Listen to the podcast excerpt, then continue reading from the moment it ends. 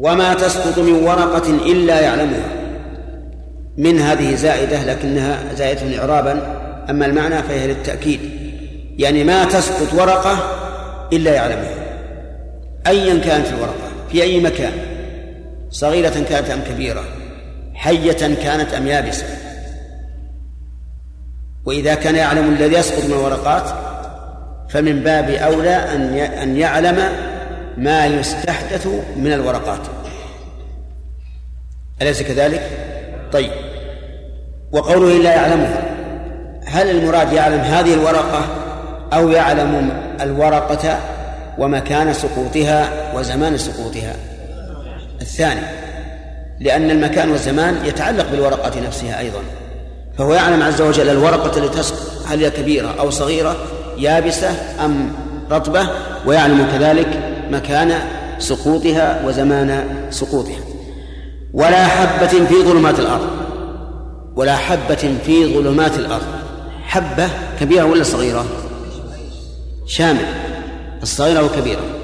في ظلمات الأرض جمع ظلمة وأقل الجمع ثلاثة. فما هي الظلمات؟ نبدأ بالأخ. ها؟ يلا الأول.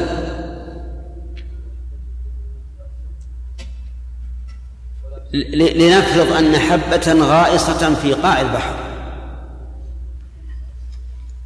يلا كمل.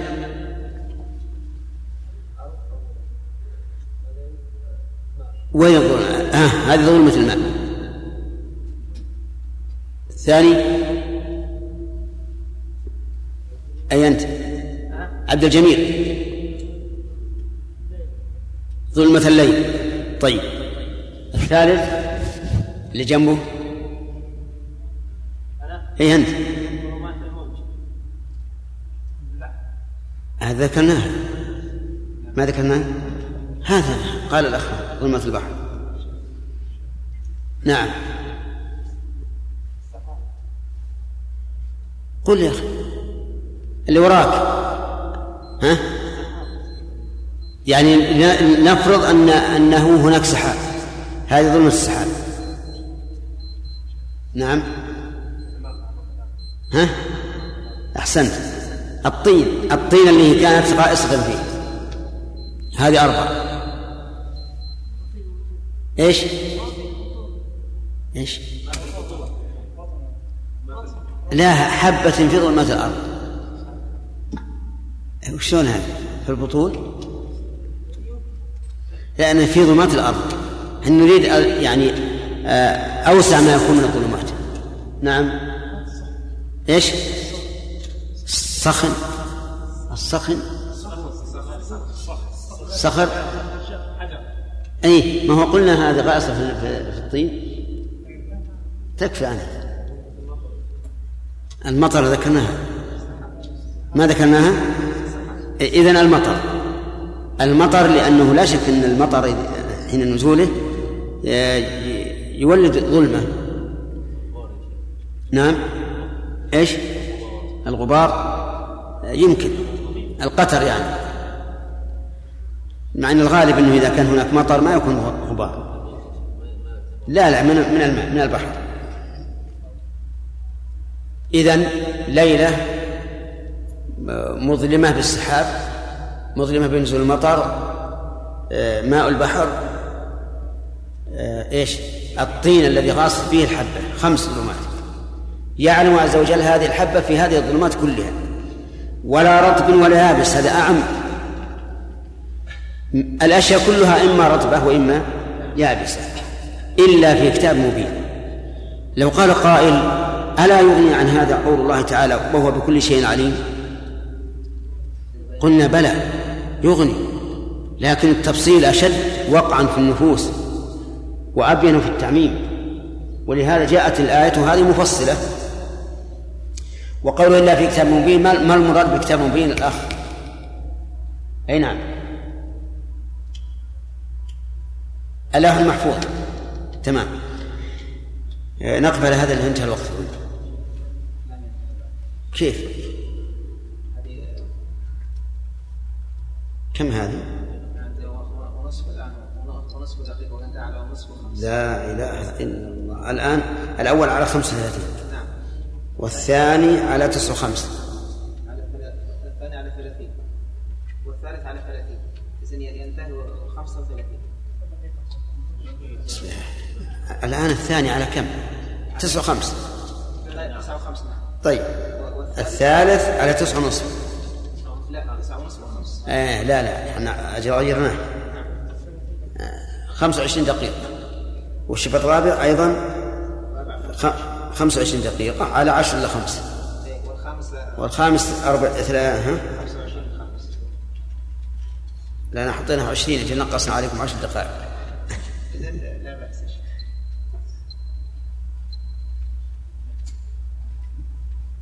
طيب. كيف؟ تفضل. الله سبحانه وتعالى متعلق بكل شيء حتى الحبة في ظلمات البحر نعم. فهل كذلك بصر الله عز وجل وسمعه متعلق في هذه الأمور جميعا أي نعم. لا في كل ما في كل شيء. لكن هنا يجب أن نعلم أن السمع نوعان. السمع بمعنى الإدراك والبصر بمعنى الإدراك هذا عام. وهناك شيء خاص مثل قوله تعالى ثلاثة مثل قول الرسول عليه الصلاة والسلام ثلاثة لا يكلمهم الله يوم القيامة ولا ينظر إليهم. وكذلك أيضا قوله تعالى لا يكلمهم الله يوم القيامة ولا ينظر إليهم. هذا النظر الخاص.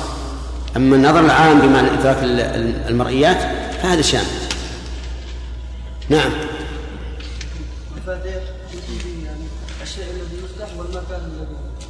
الشيء الذي يفتح به.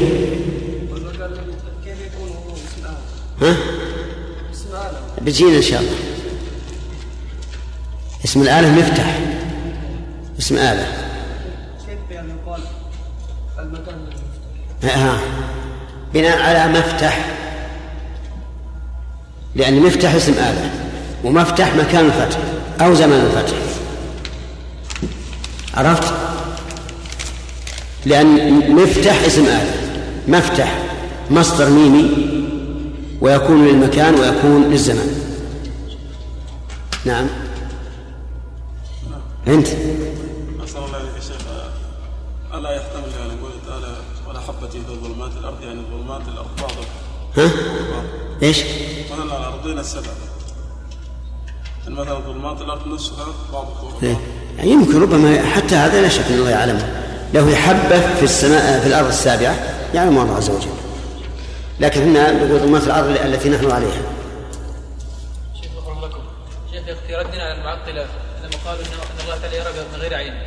شيخ يعني هو لو قال يعني آه، نطالبكم نتحداكم أن تأتون بباصر من غير مقلة طبعا ما نعقل من النظر إلا بالمقلة نعم. ويلزمك أن تقول إن الله تعالى مقلة وان قلتم ذلك شبهتم. نعم. يعني إن كان يلزم من إثبات رؤية الله من إثبات عين الله أن يكون لهم مقله فإن نقول بذلك. ونقول إن مقلته لا تشبه مقلة المخلوقين. إن كان يلزم. وإن كان لا يلزم فإن الله تعالى بين أن الأرض تحدث أخبارها وهو ما يعمل عليه من خير أو شر سواء كان مرئيا أو مسموعا. قال ما نعرف المقرة إلا هذه على وجوه الحيوان كما قال الممثلة الممثلة الذين أثبت أثبتوا التمثيل قالوا لا نعلم شيئا موصوفا بهذه الصفة إلا وهو مثلنا فنحن نقول نثبت أن الله تعالى عينا لا تشبه أعين لا تماثل أعين المخلوقين. شو هذا حدث يعني طيب لو قالوا تتهربون أنتم يقول تقولون يوجد لكن لا يماثل يقولون ما نعرف إلا هذه بس. هذا ما تعرف في الشاهد إلا هذا لكن الخالق عز وجل هل رأيته؟ اذا أثبت له شيئا لا, لا يعلم كيفيته. كما قال مالك الكيف غير معقول. نعم.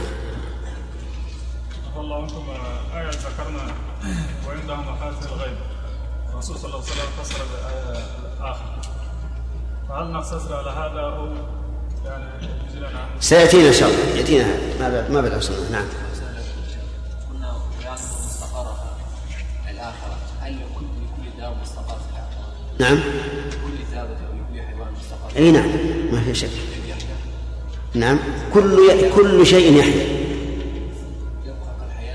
كالإنسان نعم. وما من دابة في الأرض ولا طائر يطير بجناحيه إلا أمم أمثالكم. ما فرطنا في الكتاب من شيء ثم إلى ربهم يحشرون. لكن الحيوانات التي لم تكلف يقول الله لها كوني ترابا. فتكون ترابا. وتعدم. أما المكلفون فهم إما إلى الجنة وإما إلى النار. نعم. مستقر. معلوم. لأن آخر نهايتها هو هذا. انتهى. نعم. انتهى الوقت؟ نعم. الجفلاء الأخ محمد الشرافي يقول نسمع عليكم وأقول نعم لكن نقرأ على الجفلاء تعرف الفرق بينهما؟ النقراء بألف مقصورة. لا الجفلاء بألف مقصورة أيضا.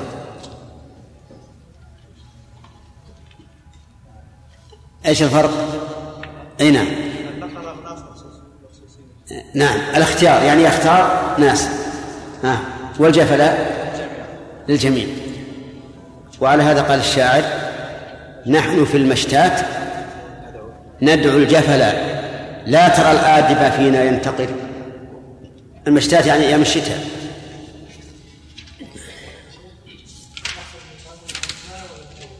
من باب الوصف. ومن أول فيما بينكم. من صاحب التوحيد؟ نعم. بسم الله الرحمن الرحيم.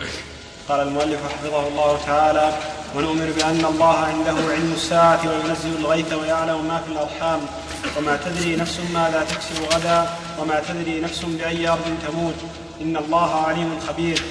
ونؤمن بأن بسم الله الرحمن الرحيم. من, من آيات العلم قول الله تبارك وتعالى وعنده مفاتح الغيب. عند عنده. خبر مقدم ومفاتح مبتدأ مؤخر. وتقديم الخبر يدل على الحصر. ومفاتح جمع مفتح أو جمع مفتاح. فيها قولان والصحيح أنها تشمل الجميع. فمفاتيح الغيب عند الله وأمكنة الغيب أيضا عند الله عز وجل. علم الساعة. الساعة هي الساعة الكبرى التي يموت فيها الناس ثم يبعثون. وينزل الغيث. الغيث المطر تزول به الشدة. وأما المطر إذا لم تزل به الشدة فليس بغيث. لقول النبي صلى الله عليه وعلى آله وسلم ليست السنة ألا تمطروا ولكن السنة أن تمطروا فلا تنبت الأرض شيئا. السنة يعني الجد. فالذي ينزل الغيث هو الله عز وجل يعني المطر الذي تزول به الشدة وكذلك المطر الذي لا تزول به الشدة لا ينزله إلا الله. ويعلم ما في الأرحام جمع رحم. وهو وعاء الجنين في بطن أمه. والأرحام هنا شاملة لكل ذي رحم لكل ذات رحم. من الآدميين وغير الآدميين. وعلمه بما في الأرحام. علم بنفس الجنين وعلم بعمله ومآله وأجله وغير ذلك من متعلقاته. وما تدري نفس ماذا تكسب غدا نفس نكرة في سياق النفي فتعم. كل نفس لا تدري ماذا تكسب غدا. وإن كان الإنسان يقدر أنه سيفعل غدا كذا وكذا لكن هل هو يدري أنه سيكسبه؟ نعم. لا. لا لا, لا يدري. قد يحال بينه وبينه بتغيير بتغير الفكر والإرادة وقد يحال بينه وبينه بالعجز. يعجز وقد يحال بينه وبينه بصرف بصرف قهري كإنسان يمنعه من ذلك أو ما أشبه هذا المهم أن الإنسان لا يعلم ماذا يكسب غدا وقال, ماذا تكسب ولم يقل ماذا تعمل لأن المدار كله على الكسب لأن العمل قد يذهب هباء لا ينتفع به الإنسان وقد يكتسب به خيرا إما في الدين أو في الدنيا. وما تدري نفس بأي أرض تموت. نفس نكرة. تعم كل نفس. لا تدري أين تموت. أتموت في بلدك؟ أم في بلد مجاور؟ أم في بلد بعيد؟ أم في البحر؟ أم في الجو؟ لا تدري. قد يموت الإنسان في الطائرة في الجو أو في البحر. إن الله عليم خبير. هذه الخمس هي مفاتح الغيب كما فسرها النبي صلى الله عليه وعلى آله وسلم. نبدأ أولا علم الساعة. مفتاح لأي شيء؟ مفتاح لعالم الآخرة. والساعة كما قلت لكم هي التي يبعث فيها الناس لكن قد تشمل ما هو أعم وهو ساعة الإنسان. لأن الساعة نوعان ساعة عامة لجميع الخلق وهي قيامة الكبرى وساعة خاصة لكل إنسان بنفسه وهي القيامة الصغرى. ولهذا يقال من مات فقد قامت قيامته. انتهى من الدنيا. طيب. إذن الساعة مفتاح. لأي شيء؟ نعم لعالم الآخرة علم الساعة خاص بالله. لا أحد يعلم متى تكون. حتى أشرف الخلق وأعلم الخلق بالله لا يدري متى تكون ولهذا سئل النبي صلى الله عليه وسلم والسائل جبريل متى الساعة؟ قال ما المسؤول عنها بأعلم من السائل لكن لها أشراط وعلامات منها ما ما قد جاء وسبق ومنها ما هو مستقبل. فمن فوائد هذا الحديث إذن طيب وينزل الغيث. مفتاح إيش؟ مفتاح إحياء الأرض بعد موتها. وإحياء الأرض بعد موتها يشبه إحياء الناس بعد موتهم فهو مفتاح للحياة حياة النبات. ويعلم ما في الأرحام. مفتاح لإيش؟ مفتاح لكل إنسان بحسبه. لأن هذه نشأة الحياة تكون في الرحم. وما تدري نفس ماذا تكسب غدا. مفتاح الزمن.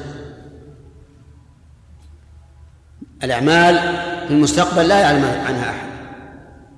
وما تدري نفس بأي أرض تموت هذا مفتاح عالم الآخرة بالنسبة لكل إنسان بحسبه. ووجه ذلك أن من لا يدري بأي أرض يموت لا يدري قطعا بأي زمن يموت. لأن خفاء الزمن أبلغ من خفاء المكان. إذ أن المكان الإنسان قد يقدر أنه لن يرتحل عن, عن, عن هذه الأرض ويقول سيأتيني أجلي وأنا هنا. لكن مع ذلك إذا أراد الله أن يموت في أرض جعل له حاجة فيها. فغادر بلده. فأقول إذا كان الإنسان لا يدري بأي أرض يموت مع أنه يتحكم في المكان فعدم علمه بأي زمن يموت من باب من باب أولى. أنتم تصورتوا ما أقول أو لا؟ ها؟ الذي لا يدري بأي أرض يموت. من باب أولى أن لا يدري بأي زمن يموت كيف ذلك؟ لأن الإنسان يتحكم في المكان أكثر مما يتحكم في الزمان بل الزمان ما له فيه تحكم إطلاقا كيف هذا؟ قد يقرر الإنسان أنه لن يخرج عن هذا البلد وأنه سيموت في هذا البلد أليس كذلك؟ متأكدون؟ طيب قد يرتحل الإنسان مثلا من بلده إلى المدينة ويقول أنا أرغب أن أموت في المدينة لأن النبي صلى الله عليه وعلى آله وسلم قال اللهم اغفر لأهل بقيع الغرقد. فأرجو أن أكون منهم. فيذهب إلى المدينة. مقرر أنه إيش؟ يموت فيها. ولكن إذا كان الله قد قدر أن يموت في أرض جعل له حاجة إليها. فسافر فمات. ونجد الناس تحصل لهم الحوادث في أثناء الطريق فيموتون في نفس المكان. وهل جرى في في شعورهم من قبل أنهم سيموتون في هذا المكان؟ ابدا. فأقول إذا كان الإنسان لا يدري بأي أرض يموت مع أنه يمكن أن يتحكم فكذلك من باب أولى أن لا يدري بأي زمن يموت لأن الزمن لا تحكم فيه. واضح يا جماعة؟ طيب. نرجع إلى فوائد الآية. من فوائد الآية الكريمة أنه لا أحد يعلم متى تكون الساعة.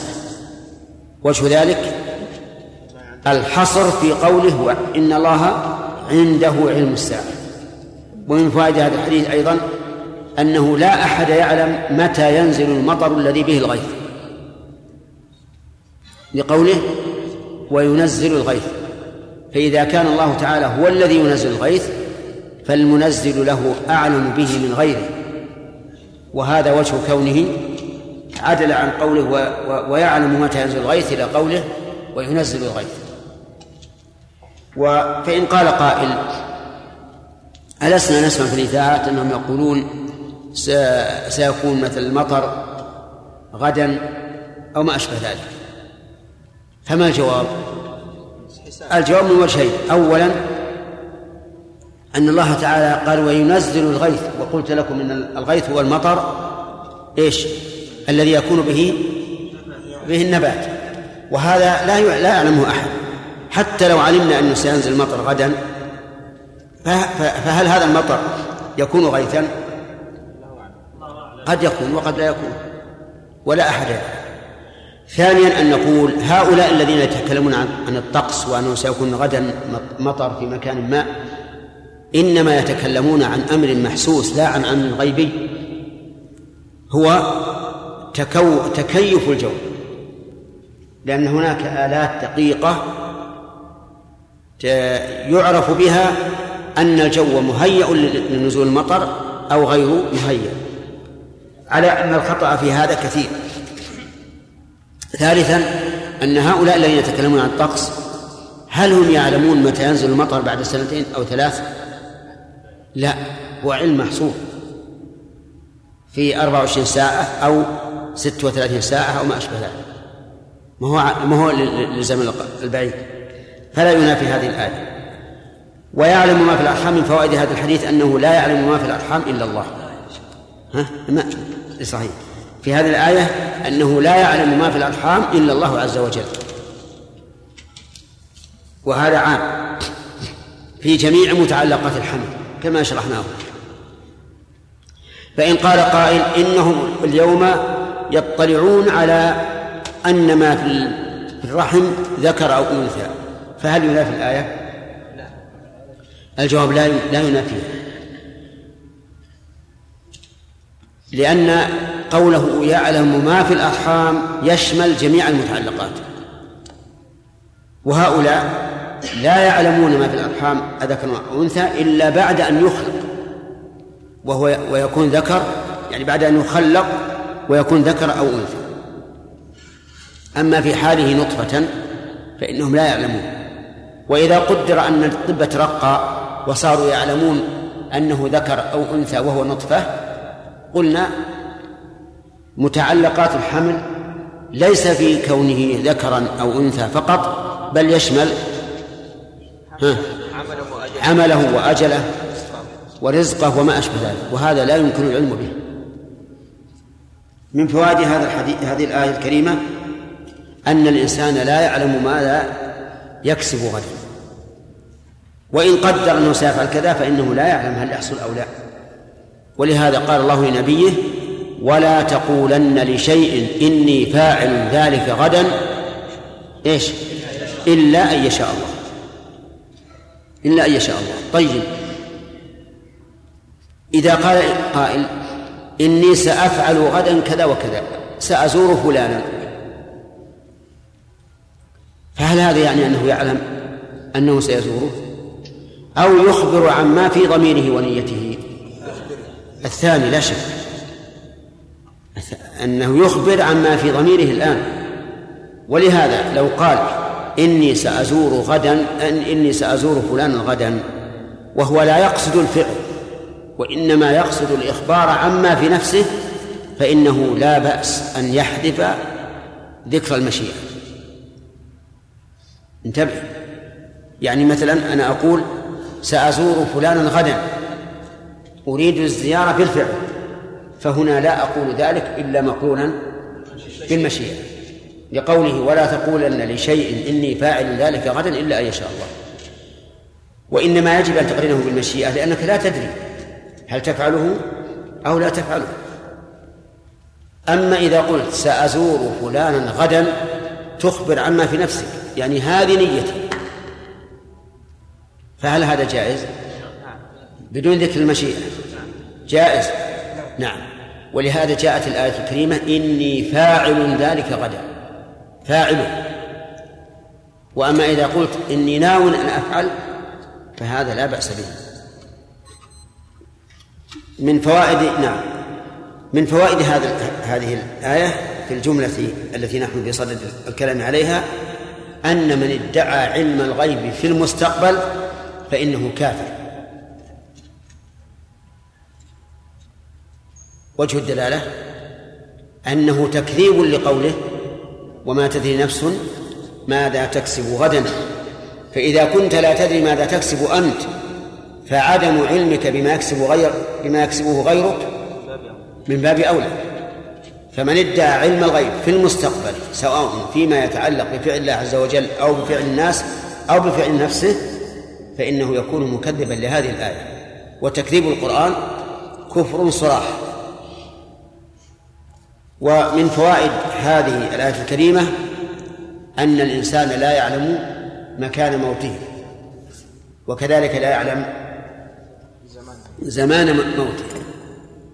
وهذا ممن انفرد الله تعالى بعلمه. وذكر لأحد الثقات من أصحابنا أنهم كانوا في حج على الإبل قبل أن تأتي السيارات وخرجوا من مكة ومعهم رجل أمه مريضة. فارتحل الناس في آخر الليل وجلس هذا الرجل عند أمه يمرضها. فلما أصبح وإذا القوم قد ساروا فذهب في أثرهم بعد أن وطد مكان أمه ذهب في أثرهم فضاع ضاع. وكان ذلك في الجبال الحجازية كلها ريعان. وصار يمشي حتى ارتفع النهار. فإذا بخباء قوم صغير بدو فذهب إليه. فسلم وسأل قال أين طريق نجد؟ قالوا طريق نجد وراءك بكثير لكن انتظر أنخ البعير واسترح وسندلك. يقول فلما أناخ بعيره وأنزل أمته أمه من البعير فما أن وصلت الأرض حتى فارت روحها. مع أن هذا المكان لا لا يدري عنه إطلاقا ولا يفكر أن يصل إليه لأنه من أهل عنيزة ولكن الله تعالى قد قضى أن تموت هذه الأم في ذلك المكان. فتاه الرجل ليصل إلى المكان الذي علم الله تعالى أن المرأة, أن المرأة ستموت فيه. وأمثال هذا كثير. كثير من الناس تجده لا يخرج من بلده ولا يفكر أن يخرج. تجده فلاحا في فلاحة منذ نعومة أظفاره ثم إذا قرب أجله جعل الله له حاجة في مكان ما فسافر ولو للعلاج. يسافر للعلاج في الخارج حتى يموت في المكان الذي قدر الله أن يموت فيه. ومن فوائد الآية الكريمة علم الله عز وجل وخبرته. والعلم يشمل العلم بالظواهر والبواطن والخبرة هي العلم ببواطن الأمور. وعلى هذا فهل يقال إن هاتين الصفتين مكررتين في الآية؟ وأن معنى إن الله عليم خبير إن الله عليم عليم؟ أو لا؟ لا لما بينهما من العموم والخصوص. فالعلم يشمل العلم بالظاهر والباطن. والخبرة تختص بالعلم بالباطن فيكون في هذه الآية إثبات اسمين من أسماء الله وهما العليم والخبير وإثبات صفتين من صفات الله وهما العلم وإيش؟ والخبرة. قال ونؤمن بأن الله تعالى يتكلم بما شاء متى شاء كيف شاء. نؤمن بأن الله يتكلم. هذا صفة الكلام. بما شاء يعني المتكلم به. متى شاء؟ يعني الزمن. كيف شاء؟ يعني كيفية الكلام. هذه أربعة أشياء. يتكلم هذه واحد. ثانية بما شاء. ثالثا متى شاء. ورابعا كيف شاء. طيب هل كلام الله عز وجل حقيقي؟ أو لا؟ الجواب حقيقي لأن الله أثبته لنفسه وأكده بقوله وكلم الله موسى تكليما. وهل هو بحرف؟ الجواب نعم بحرف. والحرف هذا إما أن يكون باللغة العربية إذا كان كالقرآن أو باللغة العبرية كالتوراة أو بالسريانية كالإنجيل. يتكلم بأي بأي لغة كانت؟ أرادها. وهل كلامه بصوت؟ كلامه بصوت. لأن الكلام بلا صوت ليس ليس كلاما بل هو حديث نفس. وهل هذا الصوت كأصوات المخلوقين؟ لا لأن الله ليس كمثله شيء وهو السميع البصير. إذن عقيدتنا أن الله يتكلم بكلام هو حرف وصوت. الحرف هل نحصره بنوع معين كحروف العربية أو لا؟ لا. يتكلم بما شاء من اللغات. الصوت نقول إنه لا يشبه أصوات المخلوقين لكنه بصوت مسموع يسمع و وله أدلة. وقولنا بما شاء يعني إن شاء بأمر كوني مثل قوله للسماوات والأرض ائتيا طوعا أو كرها أو أمر أو أو كلام بأمر شرعي مثل كلامه صلى عليه الصلاة مثل كلام الله تعالى لرسوله محمد صلى الله عليه وسلم بالصلوات. فإن الله فرض عليه خمسين صلاة بكلامه متى شاء أي في أي وقت. سواء كان في الأزل أو في المستقبل أو في الحاضر في الليل أو في النهار كما يشاء عز وجل. ونعم متى شاء؟ كيف شاء؟ يعني أنه على كيفية يشاؤها عز وجل. نعم إما بصوت عال وإما بصوت منخفض. كيف شاء؟ لقول الله تعالى وناديناه من جانب الطور الأيمن وهذا بصوت عالي. وقربناه نجيا وهذا بصوت خفي.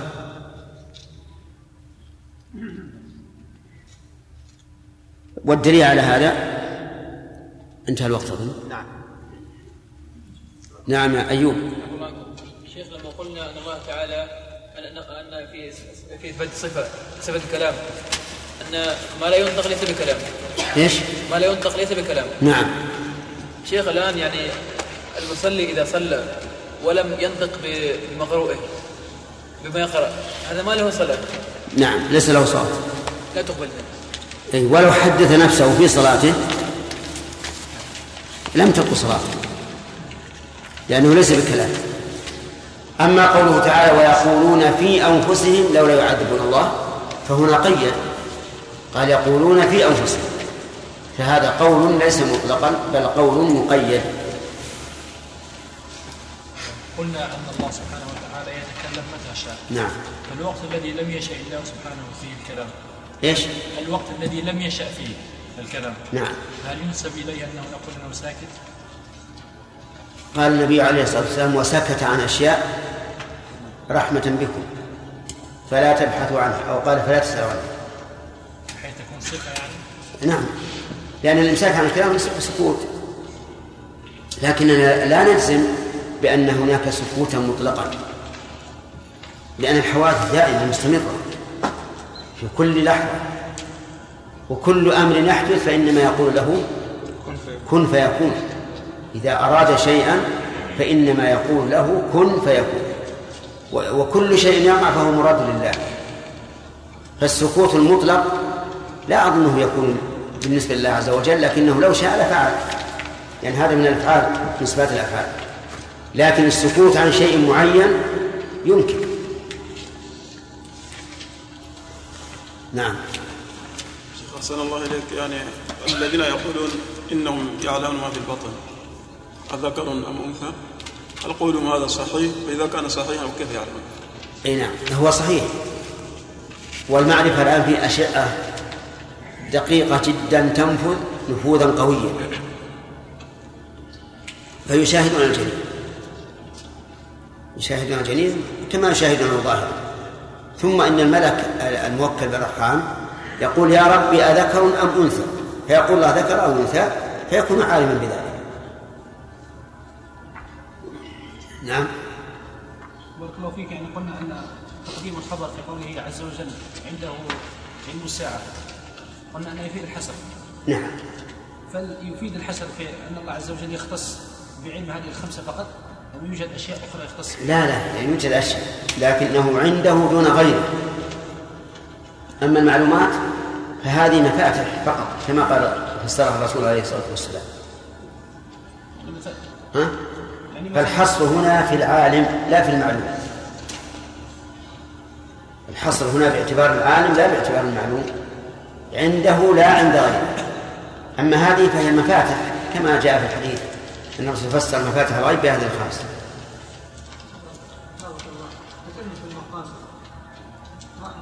إيش؟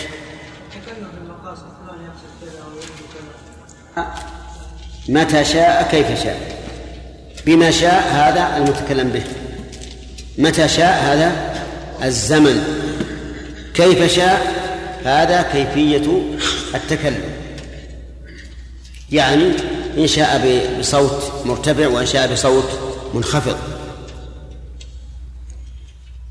وكلامه عز وجل هو الحرف والصوت.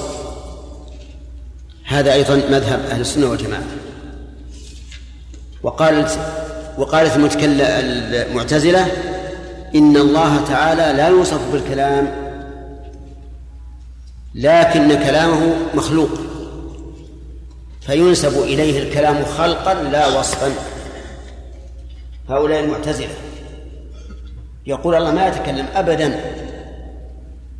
فالكلام ليس وصفه ولكنه فعله خلقه الله عز وجل. ونسبه إليه نسبة تشريف وتكريم كما نسب إليه الناقة في قول صالح ناقة الله. وكما نسب إليه المساجد في قوله ومن أظلم ممن منع مساجد الله وكما أضاف إليه الكعبة في قوله وطهر البيت للطائفين. وإلا فليس هناك كلام هو أصل. هذا مذهب من؟ مذهب المعتزلة. وقال الأشعرية الذين تذبذبوا بين أهل السنة والمعتزلة قالوا إن كلام الله تعالى هو المعنى القائم بنفسه. معنى قائم بالنفس. وما يسمع فإنه مخلوق.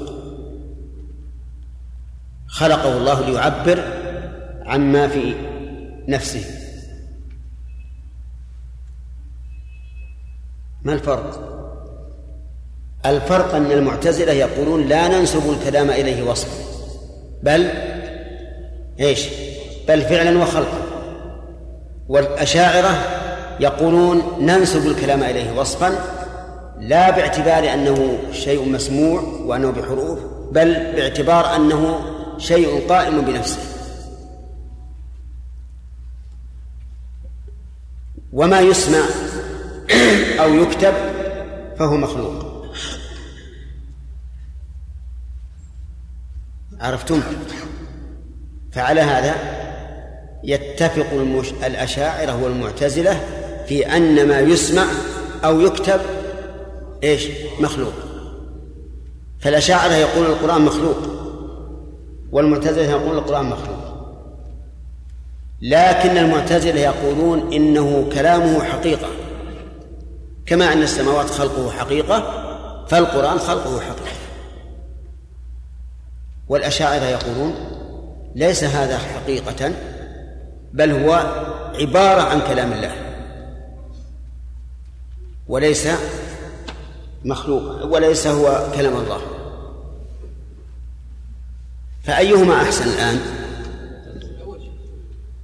الأشاعرة يقولون هذا المسموع كلام الله خلقه الله. والأشاعرة يقولون هذا المسموع عبارة عن كلام الله وهو مخلوق لله.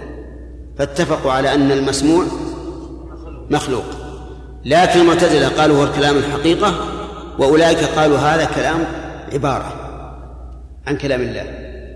فصار الأشاعرة من هذا الوجه أبعد عن الحق من المعتزلة. وكلا الطائفتين ضال الكلام هل هو شيء يقوم بنفسه؟ عجيب لا. الكلام صفة المتكلم. فإذا كان الكلام صفة المتكلم كان الكلام كلام الله صفته. وصفات الله تعالى غير مخلوقة. إذ أن الصفات تابعة للذات فكما أن ذات الرب عز وجل غير مخلوقة فكذلك صفاته غير مخلوقة. وهذا واضح دليل عقل ثم اعلم أنك إذا قلت إن كلام الله مخلوق سواء على طريق الشاعرة أو على طريق المعتزلة بطل الأمر والنهي. بطل الأمر والنهي.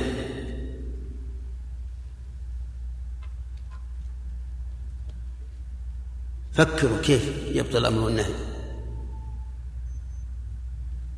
لأنك إذا قلت أقيموا الصلاة شيء مخلوق. صار معناها أن الله خلق حروفا على هذا الشكل. ليس لها معنى. كما خلقنا الآن نحن على هذا الشكل. أعضاء أربعة وراس وصدر وبطن وظهر. فالكلام إذا كان مخلوق صار معناه عبارة عن صور مخلوقة.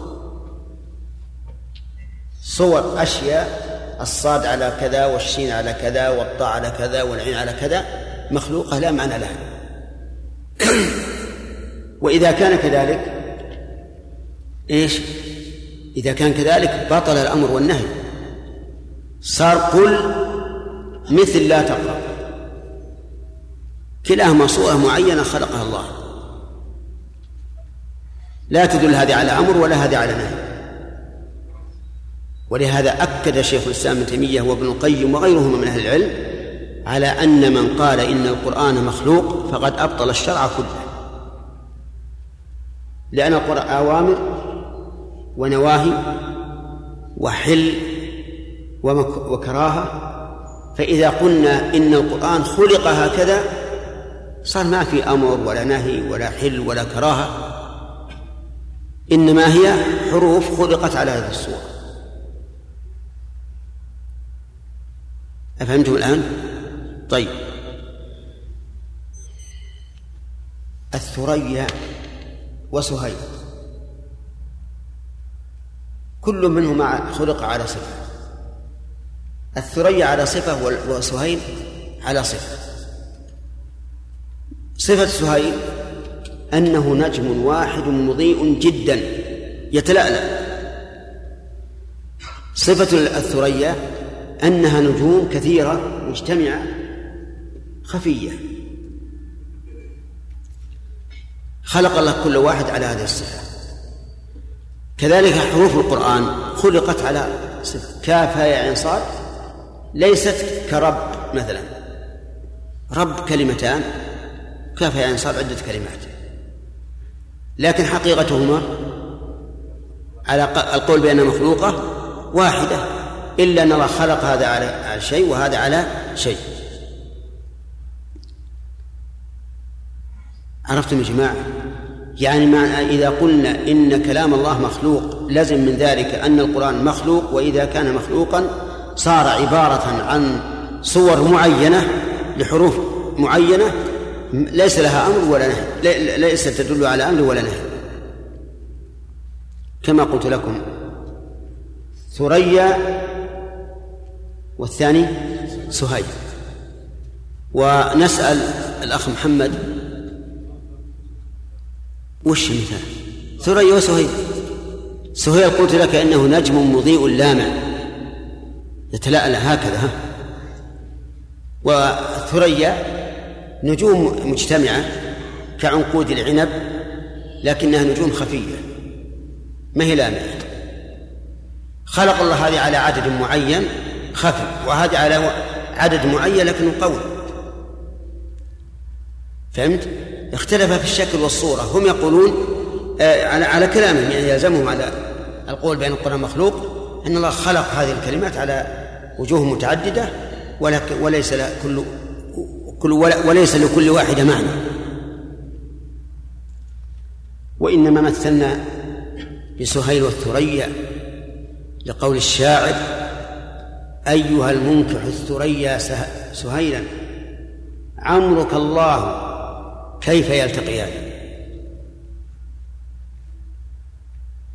لأن لأن الثريا من النجوم الشمالية وسهيل من النجوم اليمانية الجنوبية. ولا أظن أن واحدا منكم لو قلت له في العراء أين الثريا من النجوم لا أظن أحدا منكم يعينها أنت تعرفها؟ صف هذه كعنقودنا صغيرة جدا. طيب هل هي مربعة ولا مستديرة؟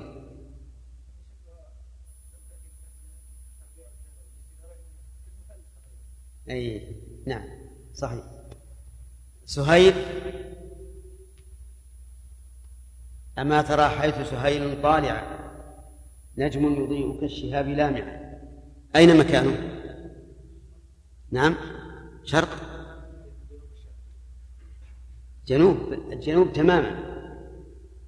في الجنوب تماما. لكنه لا يخرج إلا في آخر الصيف. في آخر القيد. في آخر القيد. يعني الآن نحن على مقربة من خروجه. ما نشاهده الآن. فعلى كل حال نحن نؤمن بأن القرآن إيش؟ كلام الله. وأن الله يتكلم بكلام هو وصفه بحرف وصوت. لكن هل نحن نعرف كيف يتكلم؟ لا. لأن جميع صفات الله كيفيتها مجهولة. لا يعلمها أحد. حتى النبي عليه الصلاة والسلام لا يعلم شيء من كيفية صفات الله إلا ما أعلمه الله عز وجل. طيب أنا ودليل والدليل على ذلك أدلة متعددة. قال الله تعالى وكلم الله موسى تكليما. أكد الكلام بالمصدر. لينفي إيش؟ احتمال المجاز. ماذا يقول المعتزلة في قوله تعالى وكلم الله موسى تكليما قرأت قول معنى عجيبا. في تفسير الزمخشري. قال جرحه بمخالب الحكمة لأن الكلمة في اللغة الجرح يصير الله عز وجل جرح موسى تجريحا لكن مو بالسكين ولا بمخلب الصقر بإيش؟ قالوا بمخالب الحكمة نسأل الله العافية. تحريف ظاهر. دليل آخر. ولما جاء موسى لميقاتنا وكلمه ربه. أتينا بهذه الآية بعد التي قبلها؟ لأن من المحرفين من حرف الآية الأولى لفظا. فكان يقرأها وكلم الله موسى تكليما. إيه، لماذا يقول كلم الله موسى تكليما؟ ليقع التكليم من موسى إلى الله. فآتينا بالآية التي بعدها. ولما جاء موسى لميقاتنا وكلمه ربه. الآن ما يقدر يسوي شيء. اسأل المعتزلية عنها يا أيوب.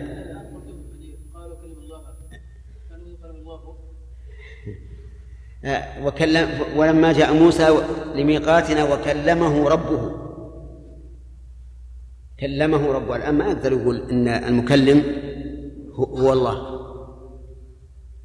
نعم لا لا يستطيع أن يقول أن المكلم هو موسى لأن قال كلمه ربه صريح. وفيه أيضا في هذه الآية ولما جاء موسى لميقاتنا وكلمه ربه رد على الأشاعرة من جهة أنهم يقولون إن الكلام معنى يقوم بالنفس لا يتعلق بالمشيئة. لا يتعلق بالمشيئة. وهذه الآية رد تماما عليهم لأنه لأن متى حصل الكلام؟ لما جاء موسى. فهو كلام حادث بعد أن لم يكن.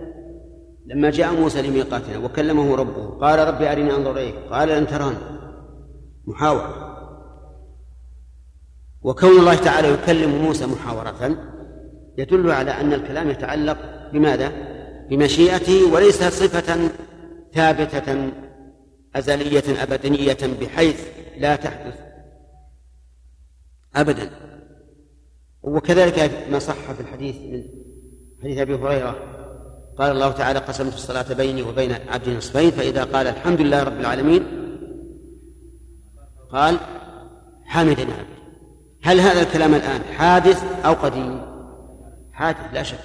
بعد أن قال المصلي الحمد لله رب العالمين قال الله حمدنا عبدي وآية ثالثة وناديناه من جانب الطور الأيمن وقربناه نجيا ناديناه. الفاعل من؟ الله عز وجل. والنداء بصوت مرتفع. من جانب الطور الأيمن الأيمن صفة؟ لجانب ولا للطور؟ نعم لجانب. لأنه ليس هناك طوران. الطور واحد لكن له جانبان أيمن وأيسر. نعم. ولهذا في آية أخرى وواعدناكم جانب الطور. إيش؟ الأيمن. الأيمن. نعم في الجانب. ونا و و و نعم. وناديناه من جانب وقربناه نجيا.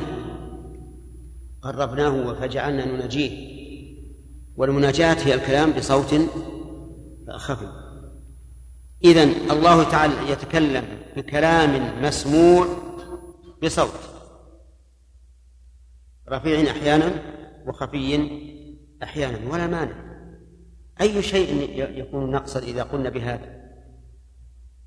ثم أي أي مساغ لنا أن نقول إن الله لا يتكلم بصوت ولا بحرف والله تعالى قد ذكر عن نفسه أنه يتكلم بحرف وصوت ونؤمن بأنه لو كان البحر مدادا لكلمات ربي لنفد البحر قبل أن تنفد كلمات ربي.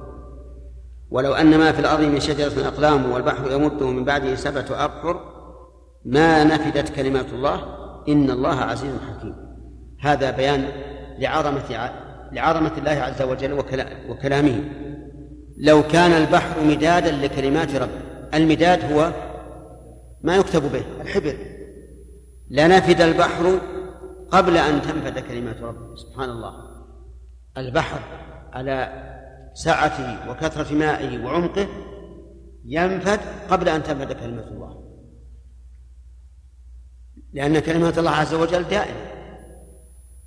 كما أن خلقه دائم وهو إذا أراد إذا خلق فقد أراد وإذا أراد قال. كما قال الله تعالى إنما أمره إذا أراد شيئا أن يقول له كن فيكون. وقال تعالى ولو أن ما في الأرض من شجرة أقلام أقلام مرفوع يا أخي بإيش؟ أقلام ما الذي رفعه؟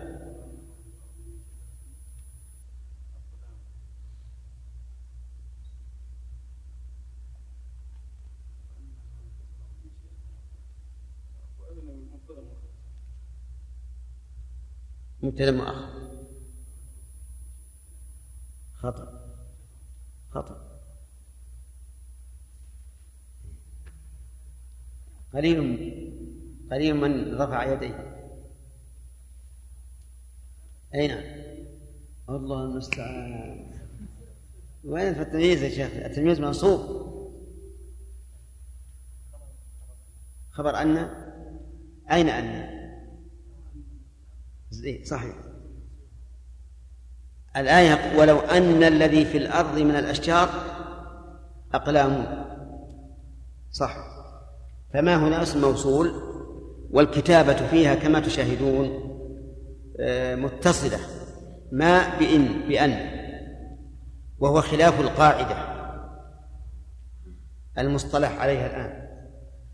لأن المصطلح عليه الآن أن ما لا تربط بأن إلا إذا كانت للحصر أما إذا كانت ما اسما موصولا فإنها تفك من أن. فلو كتبنا هذه الآية على حسب الاصطلاح اليوم لكانت أن وحدها إيش؟ وما وحدها. ونظيرها تماما كلما. كلما إذا جعلت ما اسما موصولا فإنك تفصلها عن كل. وإذا جعلت كلما أداة شرط فإنك نعم تربطها بكل. ويقول والبحر يمده من بعده سبعة أبحر الله أكبر. هذه أعظم من الآية الأولى البحر يمده من بعد السبعة أبحر. أي بزيادة الضعف على الأول. ها؟ ستة أضعاف. ما نفدت كلمات الله. يعني لو جمع جميع ما في الأرض من الأشجار وجعلت أقلاما وأضيف إلى البحر ستة أبحر. سبعة أبحر فإنه لا تنفد كلمات الله. إن الله عزيز حكيم. وهذا يدلك على عظمة الرب عز وجل وكثرة مخلوقاته وإراداته سبحانه وتعالى. كل هذه الآيات تدل على آه، إثبات صفة الكلام لله. والخلاصة أن أهل السنة والجماعة جعلنا الله وإياكم منهم وأماتنا على ذلك. يؤمنون بأن الله يتكلم. هذه واحد. وأن وأن كلامه وصفه لا فعل. اثنين. وأن كلامه بحرف وصوت. ثلاثة. وأن كلامه يكون أحيانا بنداء وأحيانا بمناجاة. والنداء هو الكلام الرفيع والمناجاة هي الكلام إيش؟ الخفيف. كل هذا نؤمن به. هناك مذاهب في كلام الله لكن نحن نذكر مذهبين مشهورين. الأول مذهب الأشاعرة والثاني مذهب المعتزلة. اتفق الجميع على أن الكلام الذي هو الحرف والصوت مخلوق. مخلوق. ولكن قالت الأشعرية إنه عبارة عن كلام الله وقالت المعتزلة بل هو كلام الله. أما الأشعرية فقالوا إن الكلام هو المعنى القائم بالنفس وأنه لا يتجدد ولا يحدث ولا يتغير والأمر والنهي اختلفا في الصورة فقط وهما بمعنى واحد وكلام هذيان غريب كل هذا كل هذا لأنهم نسأل الله العافية والسلامة وأن لا يزيغ قلوبنا جعلوا مرجع الصفات إلى العقل. ما هو إلى النقل؟ يعني مدارك العلوم فيما يتعلق بصفات الله عندهم هو العقل. أما النقل فلا يعرضون عنه. يقولون ما خالف العقل فإننا نسلك فيه أحد أمرين إما أن نؤوله وإما أن نفوضه. نؤوله يعني نحرفه. لكن أتوا بالتأويل تلطيفا أو نفوض نقول ما ندري. فمثل استوى على العرش يقول هذا ما الله ما استوى على العرش. حقيقة. يجب أن تقول استوى بمعنى استولى أو تفوض. تقول ما أدري ما, ما معناه فهمتم يا جماعة؟ ثم يقولون كذبا أو جهلا. يقولون إن مذهب أهل السنة أو إن مذهب السلف هو التفويض. السلف إذا سألته ما معنى استوى العرش قال الله أعلم. ما معنى وجاء ربك؟ قال الله أعلم. ما معنى بل عجبت ويسخرون؟ العجب الذي أضافه الله لنفسه قال الله أعلم. هذا مذهب من؟ مذهب السلف على زعم. الأشاعرة.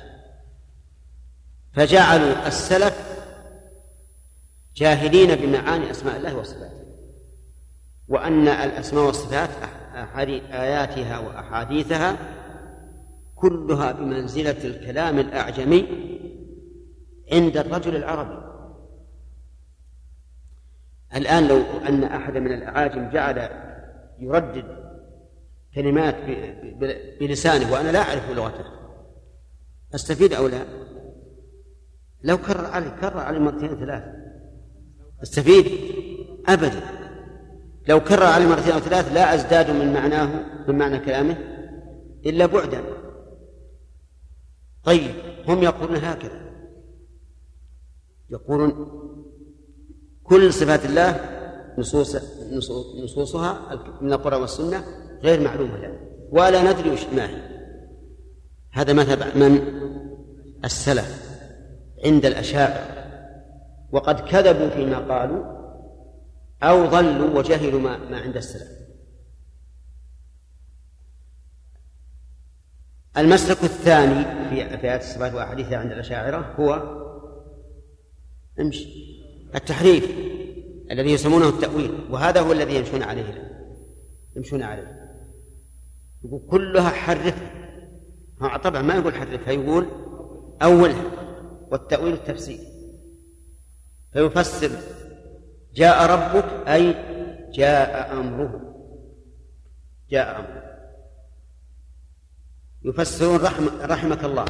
إذا قلت مثلا فلان رحمك الله. رحمك الله أرشدني. وش معنى رحمك الله؟ أحسن إليك. أو أراد بك الرحمة. أما أن يكون الله تعالى موصوفا بالرحمة فهذا مستحيل.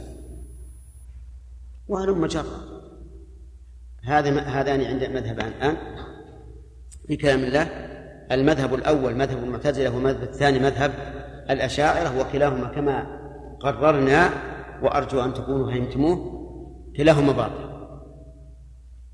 والصواب أن نقول إن الله يتكلم متى شاء بما شاء كيف شاء وكلامه بحرف وصوت وأدلة ذلك من القرآن والسنة ظاهرة وليس لنا أن نتحكم على الله بعقول. تفسير الزمخشري الكشاف هل ينهى يعني عن الطلبة المبتدئين عن القراءة فيها؟ ما دام يؤول هكذا؟ أي نعم. الواقع أن تفسير الزمخشري جيد فيما يتعلق بالمعنى اللغوي من إعراب وبلاغة وتحليل وغير ذلك. جيد جدا. وكل من بعده ممن يسلك مسلكه عيان عليه مثل أبي السعود وغيره. كلهم يأخذون منه. لكنه في الصفات احذر فإنه جيد في سبك الكلام. يقودك قيادة الراعي للبهيمة العمياء. وش تعمل البهيمة العمياء؟ تمشي وراه سواء كان اللي وراها أحجارا أو أنهارا أو نارا أو أو شيء. لأنه جيد جيد يأخذ باللب. يقول البلقيني يقول إن في كتاب الزمخشري من الاعتزاليات ما لم أستطع أخذه إلا بالمناقيش. المنقاش تعرفونه؟ ها؟ ما تعرفون المنقاش؟ إنا لله ما عمرك بطة شوكة؟ عرفته الآن؟ طيب. هذا المنقاش يعني لا يأخذ إلا الشيء الخفي. فاحذره. احذره في باب الصفات أما غير باب الصفات فهو جيد. وكذلك يظهر يظهر لي أن كلامي في الأحكام أن مذهبه حنفي. والله أعلم. نعم. شيخ بارك الله فيكم. لا بأس. لا حتى أنا شيخ لم يتضح لي كلام شيخ الإسلام وابن القيم في أن القول بأن كلام الله مخلوق أنه إبطال للأمر والنهي. نعم. لأنه يأتي مثلا أحد فيقول أننا نجد أشياء متفق عنها مخلوقة نعم. يعني يفهم منها أمر أو نهي. مثل الشمس زوال الشمس يفهم منها يعني دخول وقت. هذه علامة بارك الله فيك. يقول هم هذه علامة. إيه، ما ما- لكن هذه علامة جعلها الشرع بلسان الشرع يقول هم إذا زالت الشمس فصلوا لكن لولا أن الله قال إذا إذا زالت الشمس فصلوا هل يكون زوال الشمس سبب للصلاة؟ لا. هذه. هم أيضا يقول هذا الكلام القرآن يقول هذا أيضا الشارع جعل علامة على الأمر أبدا ما يجعل هم يقول ما في أمر نهي. كله مخلوق. نلزمهم بهذا أو هم يقولون؟ لا لا نلزمهم بهذا. نلزمهم بهذا. نقول كلمة إذا قلت إن الله خلق قاف لام. وماذا تقول؟ كما خلق يدي على هذه الصفة أصابع إذا شجرة. وش وش نستفيد منه؟ قل خلق الله عز وجل قاف لام. ما ما في ما في أمر. ولم يقل له لنا مثلا إذا إذا رأيتم قل فمعناها أني امرتم إذا رأيتم صورة قل أي أمر مثل الإشارة. ثم أيضا هذا الذي لو فرضنا أنهم قالوا نلزم بذلك قلنا طيب هذا الأمر الذي التزمتم به تقولون أيضا إنه مخلوق. ويكون تسلسل الشيخ لو قيل الإنسان يقول مخلوق وكلام مخلوق. اي نعم. ويفهم كلام الامر والنهي لا؟ لا يفهم كلامه من نطقه. من نطقه. لا لا. لكن لو مثلا يجي إنسان يصرخ صراخ غير مركب تفهم شيء؟ إلا أنك تفهم إن كان هو مثلا أصيب بضربه أو قيء سقوط تفهم إنه من أجل هذا. نعم. هذا آخر واحد. سؤال. ارفع يدك الذي تقول. لا أنا أرد قدام. هات. أي أنت لأن ذاك رفع يده في الأول ثم لم لم يرفعها بعد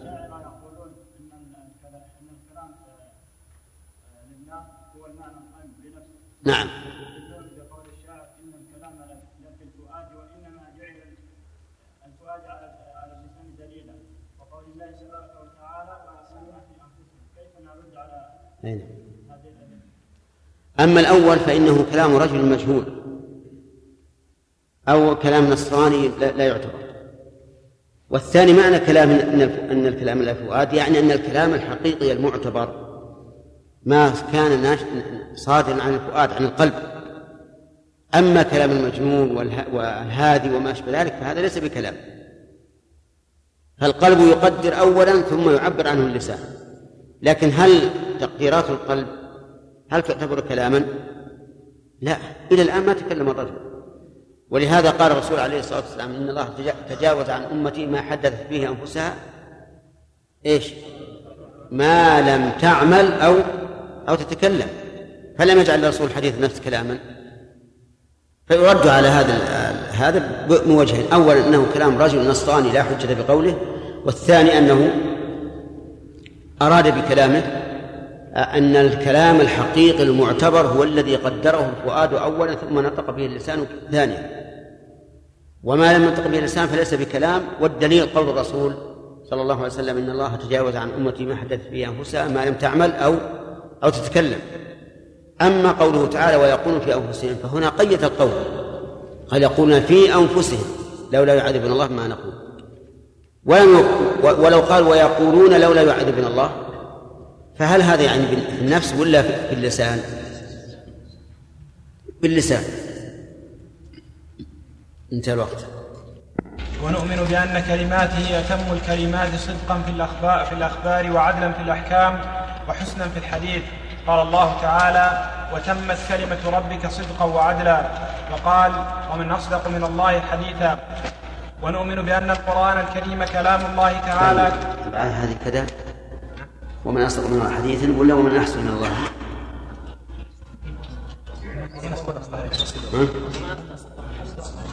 ومن أصدق من الله قيلا.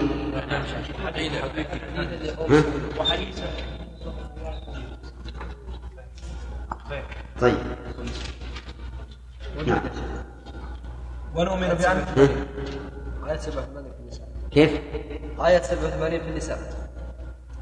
كم؟ عندي سورة النساء 87 نعم ومن؟ ومن أصدق من الله حديثا. هو ما فيه ومن أحسن من الله حديثا.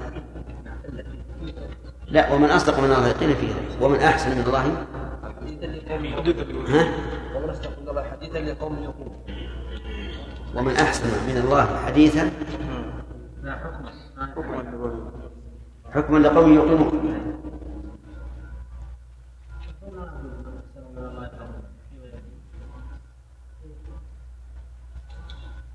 هذه ومن أصدق من الله حديثا فما, فما لكم بالمنافقين ومن أصدق اثنان. ها؟ ومن أصدق في القرآن اثنان فقط. هذه من الله. لا أنا أنا أريد آية ومن أحسن من الله حديثا بهذا اللفظ. تأملوها علشان نلحقها فيما بعد. لأن إحنا قلنا وأحسن نعم وعدل بالأحكام وحسنا في الحديث. طيب نعم. ونؤمن بأن القرآن الكريم كلام الله تعالى تكلم به حقا وألقاه إلى جبريل فنزل به جبريل على قلب النبي صلى الله عليه وسلم. قل نزله روح القدس من ربك بالحق وإنه لتنزيل رب العالمين. نزل به الروح الأمين على قلبك لتكون من المنذرين بلسان عربي مبين. ونؤمن بأن الله عز وجل بسم الله الرحمن الرحيم. قال المؤلف وفقه الله ونؤمن بأن كلماته أتم الكلمات صدقا في الأخبار وعدلا في الأحكام وحسنا في الحديث. كلمات من؟ كلمات الله عز وجل. أكمل الكلمات في هذه الأمور صدقا في الأخبار وعدلا في الأحكام. قال الله تبارك وتعالى وتمت كلمة ربك صدقا وعدلا. فليس في كلام الله عز وجل كذب. وليس في كلام في كلماته جوع وليس في كلماته قبيح بل كلماته جل وعلا أكمل الكلمات في كل معاني الكمال. إن نظرت إلى السياق وجدته أكمل السياق إن وجدت إن نظرت إلى المعنى وجدته أكمل معنى إن نظرت إلى التنسيق بين المعاني وجدته أحسن تنسيق إلى آخره ويقول قال الله تعالى وتمت كلمة ربك صدقا وعدلا. كلمة عندي مفتوحة التاء وعندكم كذلك؟ ها؟ لا هي مفتوحة. والصواب أنها مفتوحة لأنها لأنها فيها قراءة. وتمت كلمات ربك صدقا. كلمات.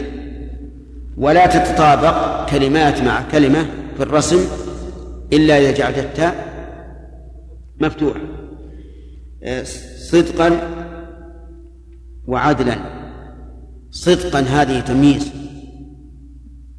وعاملها تمت أي تم صدقها وتم عدلها. فما الذي يليق أن يوصف بالصدق؟ الأخبار. والذي يليق أن يوصف بالعدل هي الأحكام. إذن صدقا في الأخبار وعدلا في الأحكام. وقال تعالى ومن أصدق من الله حديثا. من أصدق؟ ومن هذه اسم استفهام والمقصود بها النفي. وكلما جاء الاستفهام مقصودا به النفي كان أعظم من النفي المجرد. لماذا؟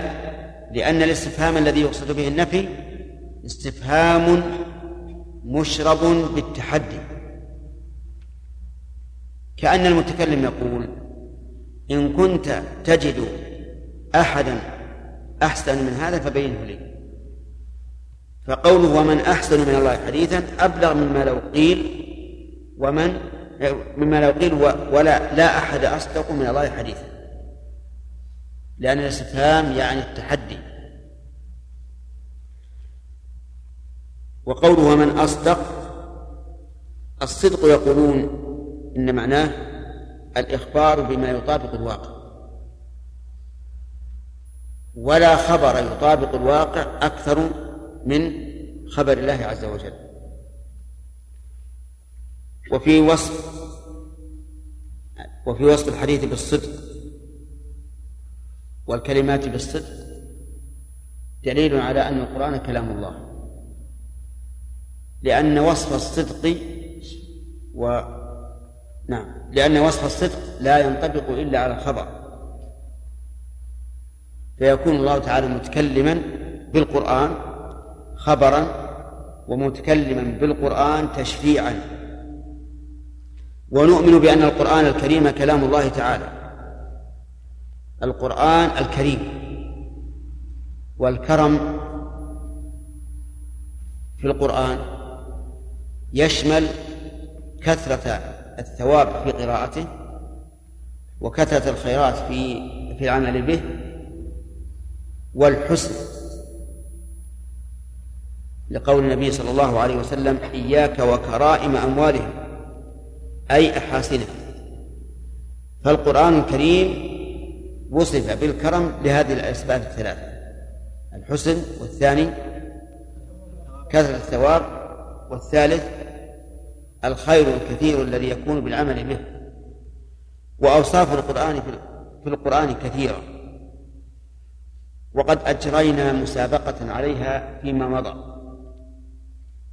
فهل أنتم على استعداد أن تتسابقوا فيها الآن بدون أن ترجعوا إلى ما إلى ما سبق؟ يعني بمعنى أن تذكروا أوصاف القرآن في القرآن. وصف أنه كريم وأنه مجيد وأنه عظيم وهلم جرا فهل منكم من يستعد لهذه المسابقة؟ نعم بشرط أن لا يكون له جائزة. نعم. طيب إذا إن شاء الله من الآن نبدأ إلى إلى مثل هذا اليوم من الأسبوع القادم. نعم نؤمن بأنه كلام الله تعالى. تكلم به حقيقة. والدليل على أنه كلام الله قول الله تعالى وإن أحد من المشركين استجارك فأجره حتى يسمع كلام الله. فإن المراد بكلام الله هنا القرآن بلا شك. وليس ولا يمكن أن يقال إن المراد به كلام الله تعالى الذي يسمع من السماء يسمعه هذا هذا المشرك. أبدا. فإن المشرك لن يسمع إلا ما نزل من القرآن. ولا يمكن أن يسمع كلام الله من فوق سماء من فوق سبع سماوات. أبدا. فعلى هذا تكون الآية نصا صريحا في أن هذا القرآن إيش؟ كلام الله عز وجل. نعم. تكلم به حقا وليس عبارة عن كلامه كما قال ذلك الأشاعرة. قال أن القرآن مو كلام الله بل هو عبارة عن كلام الله لأن الكلام عندهم هو المعنى القائم بالنفس. فنقول نحن إن الله تكلم به حقا وألقاه إلى جبريل فسمعه من الله. فنزل به جبريل على قلب النبي صلى الله عليه وسلم. ودليل هذا أما الدليل على أنه كلام الله فقد ذكرته لكم وفاتنا أن نذكره في الكتاب. وإن أحد من المشركين استجارك فأجره حتى يسمع كلام الله. هذا نص صريح. أما كونه نزل به جبريل على قلب الرسول فله فدليل قوله تعالى قل نزله روح القدس من ربك بالحق. هذا دليل كونه نزل من عند الله. وإنه لتنزيل رب العالمين نزل به الروح الأمين على قلبك لتكون من المنذرين. وذكر الله سبحانه وتعالى القلب لأنه وعاء الحفظ. وذلك أن الإنسان إذا سمع شيئا فإن هذا المسموع قد لا يتعدى الآذان. أليس كذلك؟ نعم. ربما يسمعه بأذنه لكن لا يصل إلى قلبه. والسماع النافع هو ما وصل إلى القلب. ولذلك قال نزل به الروح الأمين على قلبك لأن القلب وعاء إيش؟ وعاء الحفظ هكذا ابن عوض. لماذا قال على قلبك؟ نعم. بخلاف ما لو نزل على السمع. فإن الإنسان قد يسمع الشيء ولكنه لا ينزل إلى قلبه. لتكون من المنذرين. اللام هنا للتعليل. وقد كان صلى الله عليه وسلم بنزول هذا القرآن من المنذرين. بلسان عربي مبين. لسان عربي أي بلغة عربية. مبين فصيح بين واضح. يتبين به المعنى بدون خفاء. هذه آيات القرآن الكريم. ومذهب أهل السنة والجماعة رحمهم الله. في القرآن الكريم أنه كلام الله عز وجل. منزل غير مخلوق. منه بدا وإليه يعود. هكذا كلامهم رحمهم الله. ويقول المعنى منه بدا أي ابتدأ. فليس من جبريل ولا من الهواء بل من الله عز وجل. بدأ. وإليه يعود. قالوا إن لها معنيين. المعنى الأول أنه يعود إليه في آخر الزمان حيث ينزع من المصاحف والصدور.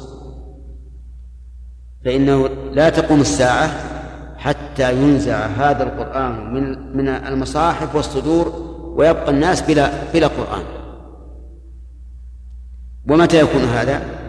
يكون هذا في آخر الزمان إذا أعرض الناس عنه فإن الله تعالى يحمي هذا القرآن من أن يبتذل ويكون بين أيدي أناس لا يقيمون له وزنا كما أنه سبحانه وتعالى يسلط على الكعبة في آخر الزمان من يهدمها لأن أهلها أي أهل الكعبة لا يقيمون لها وزنا بل المعاصي والكفر والشرك عندها حينئذ يسلط عليها هذا الرجل فيهدمها بينما لم يسلط عليها صاحب الفيل وعجز أن يصل إليه. وأرسل الله عليهم طيرا أبابيل ترميهم بحجارة من سجيل فجعلهم كعصف مأكول لأن الله تعالى يعلم أن أن هذا البيت سوف يبعث فيه رسول وسوف يعمر بطاعة الله. أما في آخر الزمان فلا عمران بعد بعده. ولذلك يسلط عليها من يهدمها حتى لا يبقى بيت الله عند قوم لا يعبؤون به ولا يهتمون به. فنزع المصاحف فنزع القرآن من المصاحف والصدور كهدم الكعبة.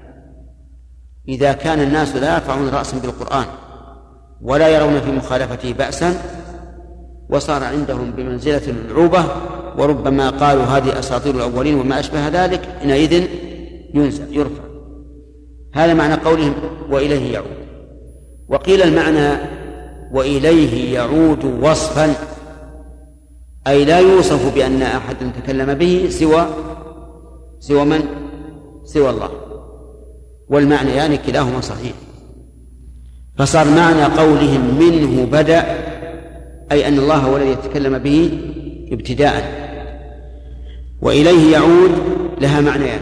المعنى الأول يعود إليه في آخر الزمان حين يرفع من المصاحف والصدور والمعنى الثاني يعود إليه وصفا بمعنى أنه لا يوصف أحد بأنه تكلم بالقرآن إلا الله عز وجل. ونؤمن بأن الله تعالى علي على خلقه بذاته وصفاته. بقوله تعالى وهو العلي العظيم وقوله وهو القاهر فوق عباده وهو الحكيم الخبير. نؤمن بأن الله تعالى علي على خلقه بذاته وصفاته.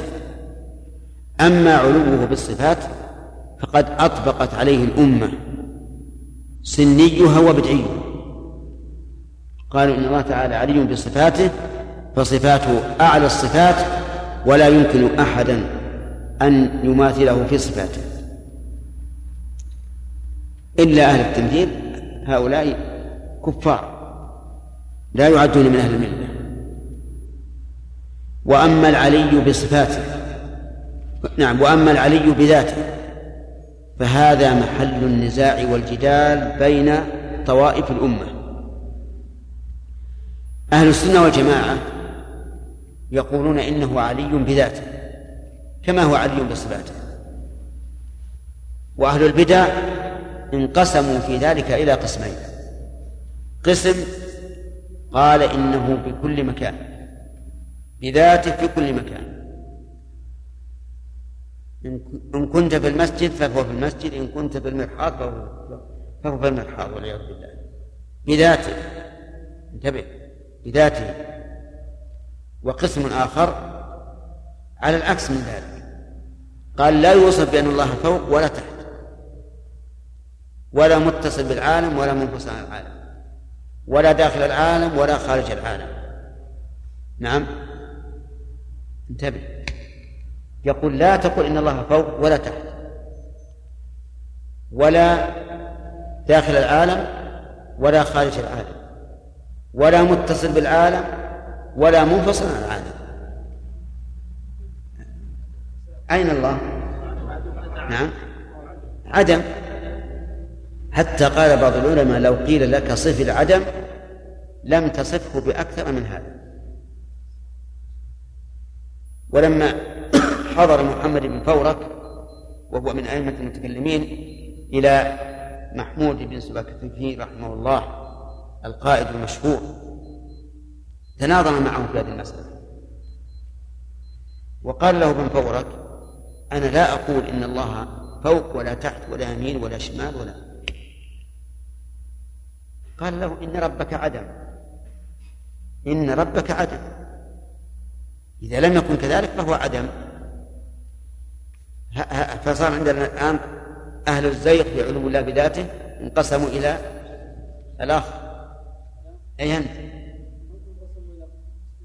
والله إني أردت عملا وأراد الله خارجا ها؟ لا. لا لا تعلم السؤال إلى كم انقسمت الأمة في علو الله بذاته؟ ثلاث أقسام. ها. كيف؟ نعم.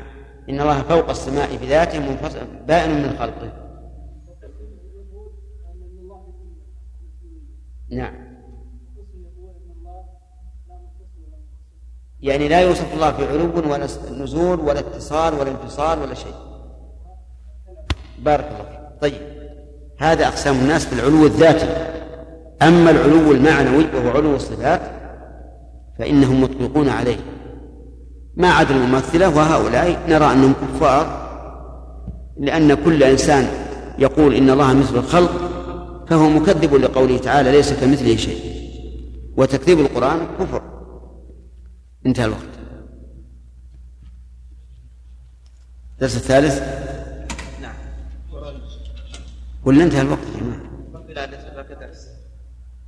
فرائض باقي درس؟ طيب. نعم.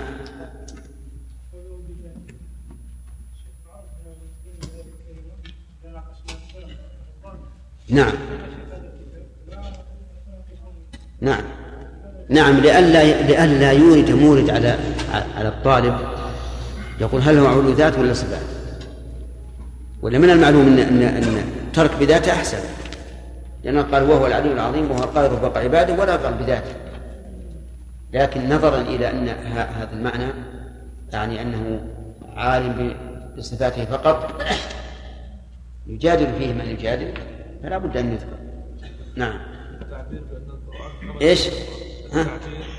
القول بأن القرآن خرج من الله أو كلام الله يخرج من هذا صحيح والله لو قيل كلام الله فقط واقتصرنا عليه. والحقيقة أنا أنا الآن أنا أرى أن الأولى بنا أن لا نتكلم فيما في شيء لم يتكلم فيه السلف. أسلم وأحسن. عرفت؟ هذا هو هو الأفضل. ومن ذلك ما كنا نقول في مسألة الحديث القدسي والحديث هل هو كلام الله أو رواه الرسول بالمعنى؟ ينبغي أن لا نقول هكذا. نقول الحديث القدسي ما رواه النبي صلى الله عليه وسلم عن ربه ونسكت لكن إذا سئلنا هل تلحقونه بالقرآن في الأحكام أو لا نقول لا نلحقه بالقرآن. لأنه لا يتعبد بتلاوته ولا يشترط له الطهارة. وكل الأحكام التي تنطبق على القرآن ما تنطبق عليه. فأنا أرى يعني أخيرا وهو الذي أدعو إليه الآن أن لا نتكلم في مثل هذه المسائل إلا بما قال السلف. لكن إذا اضطررنا لا بد أن نتكلم. فمثلا القائلين هل هل الله جسم ولا غير جسم؟ نعم. ما نتكلم. لكن نؤمن بأن الله سبحانه وتعالى بائن من خلقه وأن له وجها وأن له يدا وأن له عينا وأنه ينزل ويستوي. وأما نقول جسم أو غير جسم هذا ما ورد. لكن يجب أن نستفصل في المعنى. نقول إن أردت بالجسم الشيء المركب من أجزاء يفتقر بعضها إلى بعض وينقص بفقد بعضها مثلا. فالله تعالى بهذا المعنى إيش؟ ليس بجسم. وإن أردت بالجسم ما هو موصوف بالصفات اللائقة به؟ فهذا فهذا جسم لكن ما نطلق لفظ الجسم.